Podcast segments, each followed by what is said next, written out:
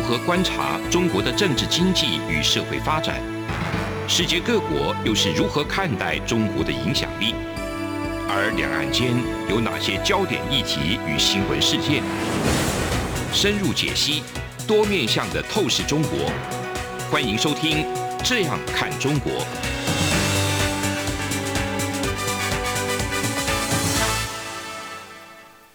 各位听众您好，我是主持人蔡明芳，这里是中央广播电台的《这样看中国》节目，蔡明芳时间。那我们今天呢，要来跟各位听众朋友分享的主题呢，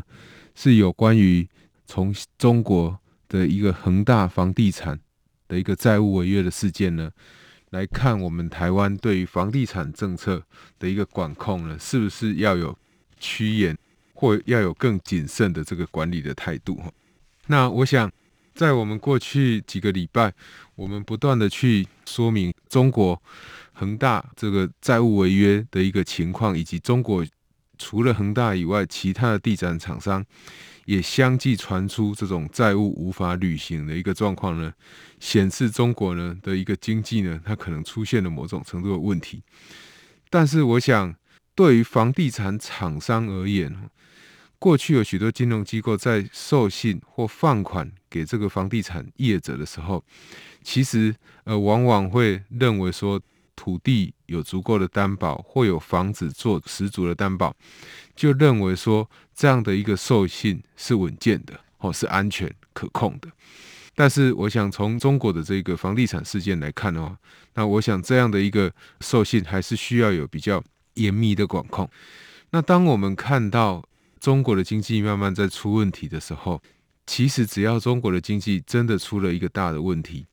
通常它也会跟着影响到整个全球的经济。那这是因为在全球化的时代之下，其实各国的这种贸易障碍也好，金融障碍也好，也都慢慢的在降低。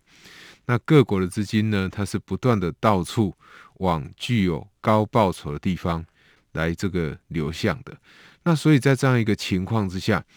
那我们台湾的房地产政策呢，是不是也应该要在面对整个市场未来可能具有比较高度不确定性的时候，或者是说，我们看到这个呃美国的央行 Fed，它现在看到物价不断的持续攀高的情况之下，他们的升息的速度可能会来得很快，因此对于房地产业者而言，那我们要怎么样去管控这些房地产业者？事实上是主管机关必须要好好认真去思考的。那我想，我们常常在谈这个房价问题的时候，我们会认为高房价好像就是全部都是因为房子囤太多所惹的祸。可是我们必须要仔细去想想看，所谓的高房价，其实它最主要的理由是因为。房价的组成呢，是来自于第一个土地的购买成本，第二个房子的建造成本。那换句话说，土地的购买成本比较高的时候，房价会高；房子的建造成本高的时候，房价也会高。那房子的建造成本包含像建材、建筑工人，那还有一些在建筑过程里面。所需要的这些交易成本都是属于房子的这个成本。那当然，呃，房子用到这个建材，包含水泥、钢筋，这些都是我们在这个呃影响房价里面很重要的因素。那我想大家可以知道，在今年以来，有许多的人都知道说，整个建材的成本大幅的提高。那像在台湾的话，许多的建筑工人是有缺工的这个问题的话，所以缺工的问题也导致建筑工人的一个工资也不断的攀高。这个就如同呃，在中国，当你面对春节过后，有许多人返乡无法再回来过年的时候，那会面临缺工的问题。面临缺工的问题，我们许多台湾的厂商最好的解决方式，往往就是直接把薪资提高。所以我要讲的是说，呃，想要跟各位听众朋友分享的是，当这些建材成本提高，当建筑工人的薪资上涨的时候，那房子的建造成本一定会跟着提高。因此，这样的一个房价导致房价提高的原因是没有办法透过课税或政府的任何的管制措施去让房价下跌的。哦，因为它是实质的生产成本的提高。但是我们刚讲了，除了房子的建造成本以外，其实更重要的是这个土地的成本。那因为土地它的供给是有限的，所以土地如果掌握在少数人手上，就很有可能会让很多人来哄抬这个土地的价格。那也就是我们常常在讲的囤地、囤积土地的这种疑虑。那过去在低利的时代之下，土地的价格还没有很高，那许多的建商呢的手上，他有可能就囤有许多的土地。那等到这个需求慢慢起来了，比如说像这阵子台湾在自从二零一六年以后，那整个台商的回台，还有这个美国前总统川普所发动的这种贸易的战，那以及科技的管制，都使得许多的厂商。加速回台投资，所以对土地的需求呢，其实是大幅增加的。可是这些土地又掌握在一些大型的建商手上的时候，当然就会使得土地的价格不断的飙涨。那这样子一种囤积土地的行为，当然你可以说建商手上握有土地，我们政府不应该不应该去对于建商课税，因为这是他过去的投资。可是我们要讲的是说，既然这些建商他所拥有、所持有的土地已经很多了，他本身的财力也没有问题了，那为什么我们还要继续去融资、去放款给这些建商呢？让他们继续以比较低成本的资金来持有土地，这个是不合理的。因为当土地集中在建商手上，然后不断的去借由炒作土地，那让价格提高，进而垫高整个建筑的总成本，然后最后会提高房价。受伤害的是所有越来越晚进入市场的这些年轻人，或还没有买房子的这些需要购物的我们一般的老百姓。因此呢，在目前。虽然我们的政府在去年年底已经有针对炒房的行为进行管控了，可是呢，在这一整年下来呢，有许多的这个建商，他们还是表示说，房屋市场是非常健康，房价不会跌。那既然房价不会跌，既然这些建商认为房屋的这个市场很健康。那我们如果将过多的这些融资、过多的这些银行的贷款集中在少数的建商手上，那当然会造成资源的扭曲。好，那政府在控管的时候，以台湾来讲，我们有一个银行法第七十二之二条的这个限制，它的限制主要是，只要你去做所谓的建筑、住宅的一个贷款，或者是企业建筑的这种贷款，就是我们一般所谓的土地融资、建筑融资。土地融资所指的是说，我去买一块土地，我需要来融资，所以土地来融资的时候，通常都会是整块土地拿来银行借款，所以对银行来讲，那个授信是相对有保障，因为我土地会拿来抵押。但是建筑融资的部分就会比较有具有不确定性，因为建商拿了土地来借钱以后，他通常目的就是为了要盖房子。当他开始盖房子的时候，你要确保他的房子可以盖起来。如果房子盖不起来，比如说像恒大这样的一个情况遇到了，就变成了这个房子盖不起来。那房子盖不起来，盖到一半，那你就会变成说，有一个建物，它既然没有办法卖，这个建物又在这个土地手上，也会让这个土地的价值消失。所以这个是授信风险里面所会可能会遇到这个不确定性。但是不管如何，当我们看到越来越多的这个。土地价格越来越高的时候，其实我们应该就要对他们这个进行比较深度的这种管控。但是呢，我们来看看哈，就是说我们刚刚提到的这个政府目前的一个法定上限是包含建筑，还有包含企业，呃，一个是住宅的需求，一个是企业建筑的需求，那占总存款的这些比重，所以会。影响说这个厂商他在房屋市场、房地产市场的授信会不会遇到这个政府管制上限的时候，是必须要去根据说它的分子除以分母。所以，如果这家银行的存款够多，那当然它就会比较不容易碰到政府管制的上限。当这家银行如果他在房屋的这个贷款，他在企业的这个建筑的贷款贷的比较少的时候，他也不会去遇到上限。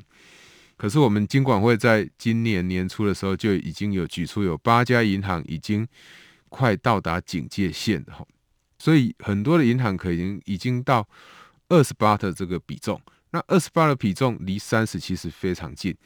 为什么呢？因为许多的建商他在土地借了钱以后，他往往是伴随的会一起借这个建筑的融资，也就是盖房子的这个融资的需求，所以他已经在你这个银行借了土地的这个融资，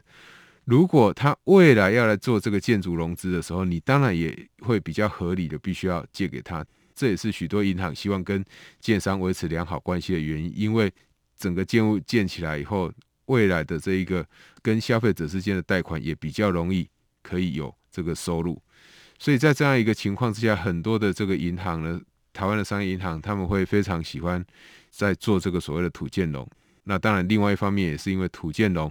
它的这个利率是比一般我们授信给一般的消费者的住宅贷款也好。授信给一般的制造业的一个贷款也好，利率是高出许多的，所以在这样一个情况之下，这些银行当然对土建融就特别的这个钟爱。可是当你要遇到上限的时候，对银行来讲，第一个他会想的一定是增加存款。那增加存款，呃，如果我的存款增加，可能别人的存款就会减少。那别人的存款减少。就会让别家银行会有可能遇到上限的问题，所以就会变得说，许多的银行都会努力想要来吸收这个存款。那在存款相对比较有限的情况之下，我们会看到一个非常奇特的现象，就是明明企业的一个融资需求都够，那明明这一个银行里面还有很多的烂头寸，为什么这一些银行还想要来吸收存款呢？其实最主要目的是要因应土建龙的一个管制，所以你说政府这样的管制有没有用？它当然有用。好，所以你我们如果看到越来越多的银行，它开始在吸收存款的时候，其实它就在告诉我们，这家银行它在面对我们台湾银行法七十二十二条的时候，已经慢慢的面临这个三十 percent 的一个警戒线，所以他们才要吸收存款来因应。那当然，除了透过扩大分母吸收存款的方式以外，他们也可以透过在分子上面的调控来降低它有可能会遇到警戒线的一个这个压力。那这个部分，呃，我们等一下节目稍后再来谈。那我们节目进行到这边，我们先休息一下。这里是中央广播电台《这样看中国》节目，蔡明芳时间。从两岸、国际、历史、文化与财经等角度透视中国的《这样看中国》节目，每周一到周五晚间九点三十分到十点在中央广播电台播出。如果您对《这样看中国》节目有任何收听想法或意见，欢迎寄信到台北市北安路五十五号，也可以透过电子邮件的方式。节目有两个信箱：二零二零 at。r t i 点 o r g 点 t w，或是二零二零零二零三 news at gmail. 点 com。再次谢谢听众朋友们的收听与支持，请持续锁定每周一到周五晚间九点三十分到十点播出的《这样看中国》节目。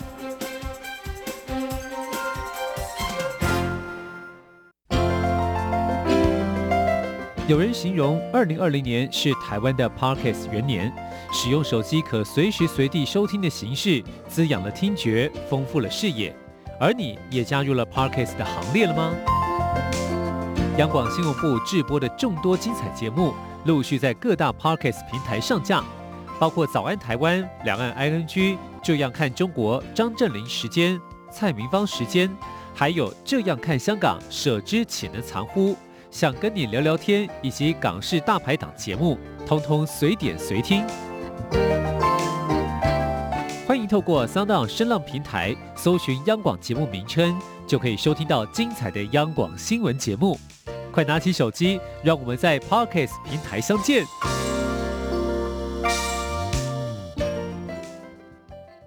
各位听众您好，我是主持人蔡明芳，欢迎您收听中央广播电台的《这样看中国》节目蔡明芳时间。那我们继续来谈我们面对恒大的一个地产这种债务违约的情况之下，那我们这个台湾的政府呢，需不需要在对于这个银行的土建融的一个授信呢？有进一步的控管？那我们刚刚讲到的这个银行法第七十二十二条所提到的是，这个主管机关它对所谓土建融的一个管制，是分子包含了这个一般消费者的一个建筑贷款，再加上企业的这个建筑贷款，就是所谓的建商的土融跟建融。那分母是银行里面它整体的这个存款。那我们刚刚提到的存款的扩大，是一个让你避免这个面临政府管制的一个做法。那另外一个当然就是减少分子，当你的这个土建融的比例慢慢接近三十 percent 的限制的时候，我一个方式是减少消费者的贷款，一个方式是减少这个建商土建融的贷款。那大家可以想想看，如果你是商业银行，你会想要减少哪一块来因应这个避免遇到主管机关管制上限的问题？那我想对多数的商业银行来讲，他们有可能是会想要。这个减少消费者的贷款，为什么呢？因为第一个，我们刚刚在节目的前半段已经跟各位听众朋友提到，当你减少消费者贷款的时候，因为消费者他的一个授信的利率，也就是说说授信的收益，可能是比这个土建龙来的少的，所以这些银行呢，他们就会去宣示说，我为了要去控制。房地产的这个授信的风险，所以我宣布，或甚至有银行认为说，我要基于良心，我必须要减少这个消费者贷款。可是问题来了，这真的是因为基于良心，或真的基于所谓的 ESG 要来降低房屋的授信贷款吗？其实不是。如果大家了解银行法的管制，就会知道说，其实他还是很想要做土建楼。所以他就会用说，我要减少分子，只是他减少分子，减少了消费者的贷款，而不是减少建商的贷款，然后来因应主管机关的一个管制措施。那如果我们看到这样的一个商业银行的话，其实呃，我想主管机关也是要好好去思考，如果这家行库是一家在台湾里面大型的行库，当你去一家大型行库想要买一个房子。到一家大型行库，而且规模是蛮大的这个行库，那却无法借这一个所谓的消费者贷款的时候，那你的想法会是什么？我想大家对于这个政府而言，除了会担心说，因为你的管制好，或因为你对于房屋市场的一个控管情况不好，导致房价高涨，让我买不起房子以外，还有可能会出现另外一股声音是：好不容易我可以买得起房子了，那我想要去买房子，你却不让我贷款，或者是说，你说我允许这个做首购，那我想要买第二栋房子给我的小孩，那给我的家人，那这个也是非常务实的实质的需求，那你也不让我这个再继续贷款，那这样的一个做法是不是合理？是不是合理？当然会跟。如果你今天完全真的就面临政府管制了，那当然你非得要限缩这样的第二次、第二个房子的购物、第三个房子购物的一个贷款。但是问题是你有没有先去限制这个建商的土地的融资，或者是建物的这个融资呢？如果没有的话，这样的做法是非常奇怪的。为什么？因为如果是消费者基于我不管是我自己的需求，我小孩，我有两个小孩，所以我需要两间房子这样的需求。那他们去买了房子以后，这些房子其实都是真正的在提供给我们的社会大众居住的服务。换句话说，这些房子它是具有生产力的，因为它提供我们居住的服务。可是呢，今天如果我把钱放款放到建商手上，让他去囤积土地。或者是让他有更多的资金可以周转，但是对于整体社会的生产力是没有帮助的话，那其实一方面除了这样的一个做法，直接就无法增加生产力；二方面是，你去囤积土地，帮助建商囤积土地，让建商个土地可以持有的更久，这个土地的价格更高涨，那会让更多想要进行实质投资的厂商买不起土地的话，那这个就对于整体台湾的这个生产力就会带来伤害。因此，我想主管机关在看到这些商业银行慢慢面对到所谓七十二之二条的三成三十 percent 的一个管制的时候，应该要去思考哪一些企业真的是站在所谓的环境，还有这个社会以及治理的一个 ESG 的架构下去做经营的。好，我想我们台湾的这个金管会主委黄天木主委上台以来，他非常重视 ESG，ESG 不外乎。包括你对环境的重视，你对社会的责任，还有你有没有完善的治理。就整个社会的责任而言，如果一家银行它一方面标榜它是具有 ESG 的，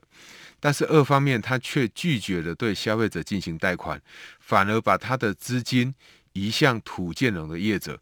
那对于社会而言，这是无法回应社会的一个需求的。社会的需求是什么？很多人。会想要拥有一间房子，很多人会想要让自己的小孩有房子可以有一个居住。那我要去贷款，你却不借我，反而手上有很多土地，口袋里面他的这个钱远比我们一般的消费者来的多很多的建商，你却一直不断的把资金贷放给他，但是他在做的行为并没有办法去创造我们本国市场的一个就业。他也没有办法带动我们自己国内的一个经济发展，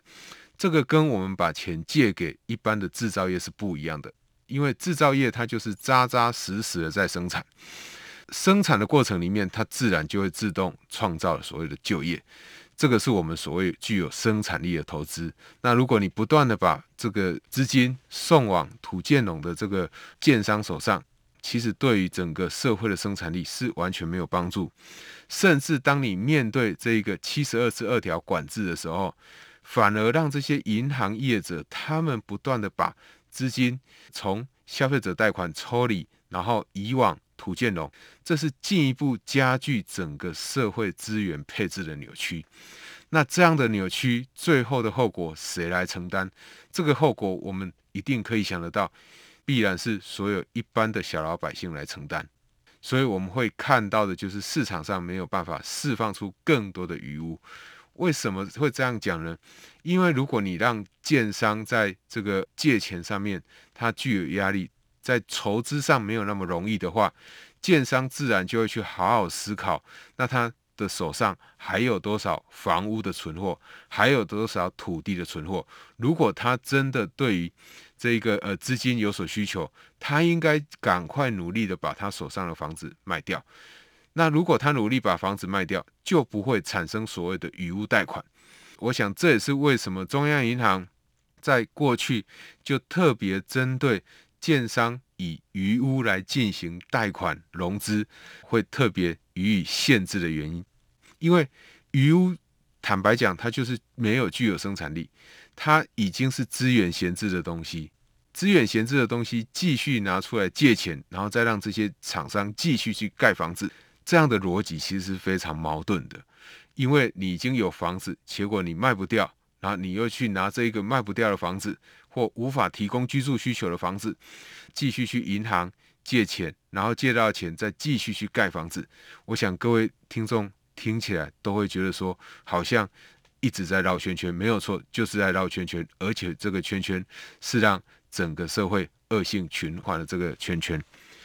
所以，我想我们在这个节目之中，我们不断的去提醒政府，应该要对于房地产政策要有所管控。最主要的理由就在这里。如果今天是因为整个市场需求的增加，那你要去这个影响整个市场的需求是不可能的。那我们要问的就是说。请问现在资源的配置是否合理？我们没有办法去打压整体市场的房价，但是如果会出现厂商，特别是这些建商手上握有大量余屋，握有大量的闲置土地，却等着土地的价值慢慢的增加，然后来炒作这些土地价值的话，其实我想这个应该对社会是不好的事情，非这个社会所乐见的。好，所以我们看到，当台北市的房价一直高涨的时候，如果台北市房价的高涨是因为人口需求不断的进入，使得这些房价的高涨，那这个房价的高涨就是所谓是健康的。可是如果我们看到，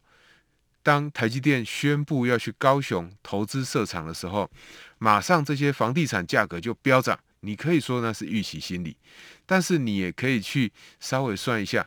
请问飙涨的价格如果短时间内涨了四成，是不是合理？那也就是说，这个有大公司要去，它有可能可以上涨，但是再怎么涨，从台积电所可以创造出来需求，或许就只能带动两成的成长啊。为什么会用到四成呢？这个四成如果不合理的话，当然政府就也要特别注意。政府不见得在所有房地产政策上面都一定要进行直接的干预，但是我们会认为政府必须要掌握整个台湾房地产市场的一个走向。房地产市场的走向还包含对于消费者贷款的一个走向，以及对于建筑业企业融资的一个走向。所以，如果我们对于这两个这个比较重要的房地产的融资都有所掌握的话，事实上，政府将来在推行政策，以及要推出有效控管房地产市场的一个政策工具呢，我想都会比较受到欢迎。那呃，我们台湾的内政部，我们台湾的财政部，一方面内政部推出了所谓预售屋的管制措施。财政部长也已经公开宣示，希望财政部所属的这个公股行库呢，可以谨慎的去做所谓的房地产的这个授信。既然内政部、财政部都已经有认为房地产市场这些土建融资授信需要进一步管制，那我们也会在节目之中，我们也是呼吁我们中央银行呢，应该要尽力的可以去对于。土建龙这种不合理的资金的流向、资源配置的扭曲，可以进行进一步的选择性信用管制。因为坦白讲，直接从量来做管制，通常是最有效的。这个是呃，我们今天为什么会特别从这一个中国房地产的角度来看看台湾房地产的政策，就是因为一旦房地产市场出了问题以后，如果你没有及早做控管，一旦出了问题，对经济的伤害其实都很大。那一旦我们开始控管，一旦我们开始注意的时候，自然这一些商业银行也就会特别注意、特别谨慎。如果政府一直跟着厂商，好，同样的一个声音都认为说没有问题，那最后可能会出问题。好，这个是呃，我想在未来政府在施政的上面。应该要在特别注意的个部分。那这里是中央广播电台《这样看中国》节目蔡明芳时间。那我们今天为各位听众朋友分享的是有关于这个房地产政策一些后续应该要注意的一个方向。那谢谢你的收听。从两岸、国际、历史、文化与财经等角度透视中国的《这样看中国》节目。每周一到周五晚间九点三十分到十点，在中央广播电台播出。如果您对这样看中国节目有任何收听想法或意见，欢迎寄信到台北市北安路五十五号，也可以透过电子邮件的方式。节目有两个信箱：二零二零 at rti 点 org 点 tw，或是二零二零零二零三。news at gmail.com。再次谢谢听众朋友们的收听与支持，请持续锁定每周一到周五晚间九点三十分到十点播出的《这样看中国》节目。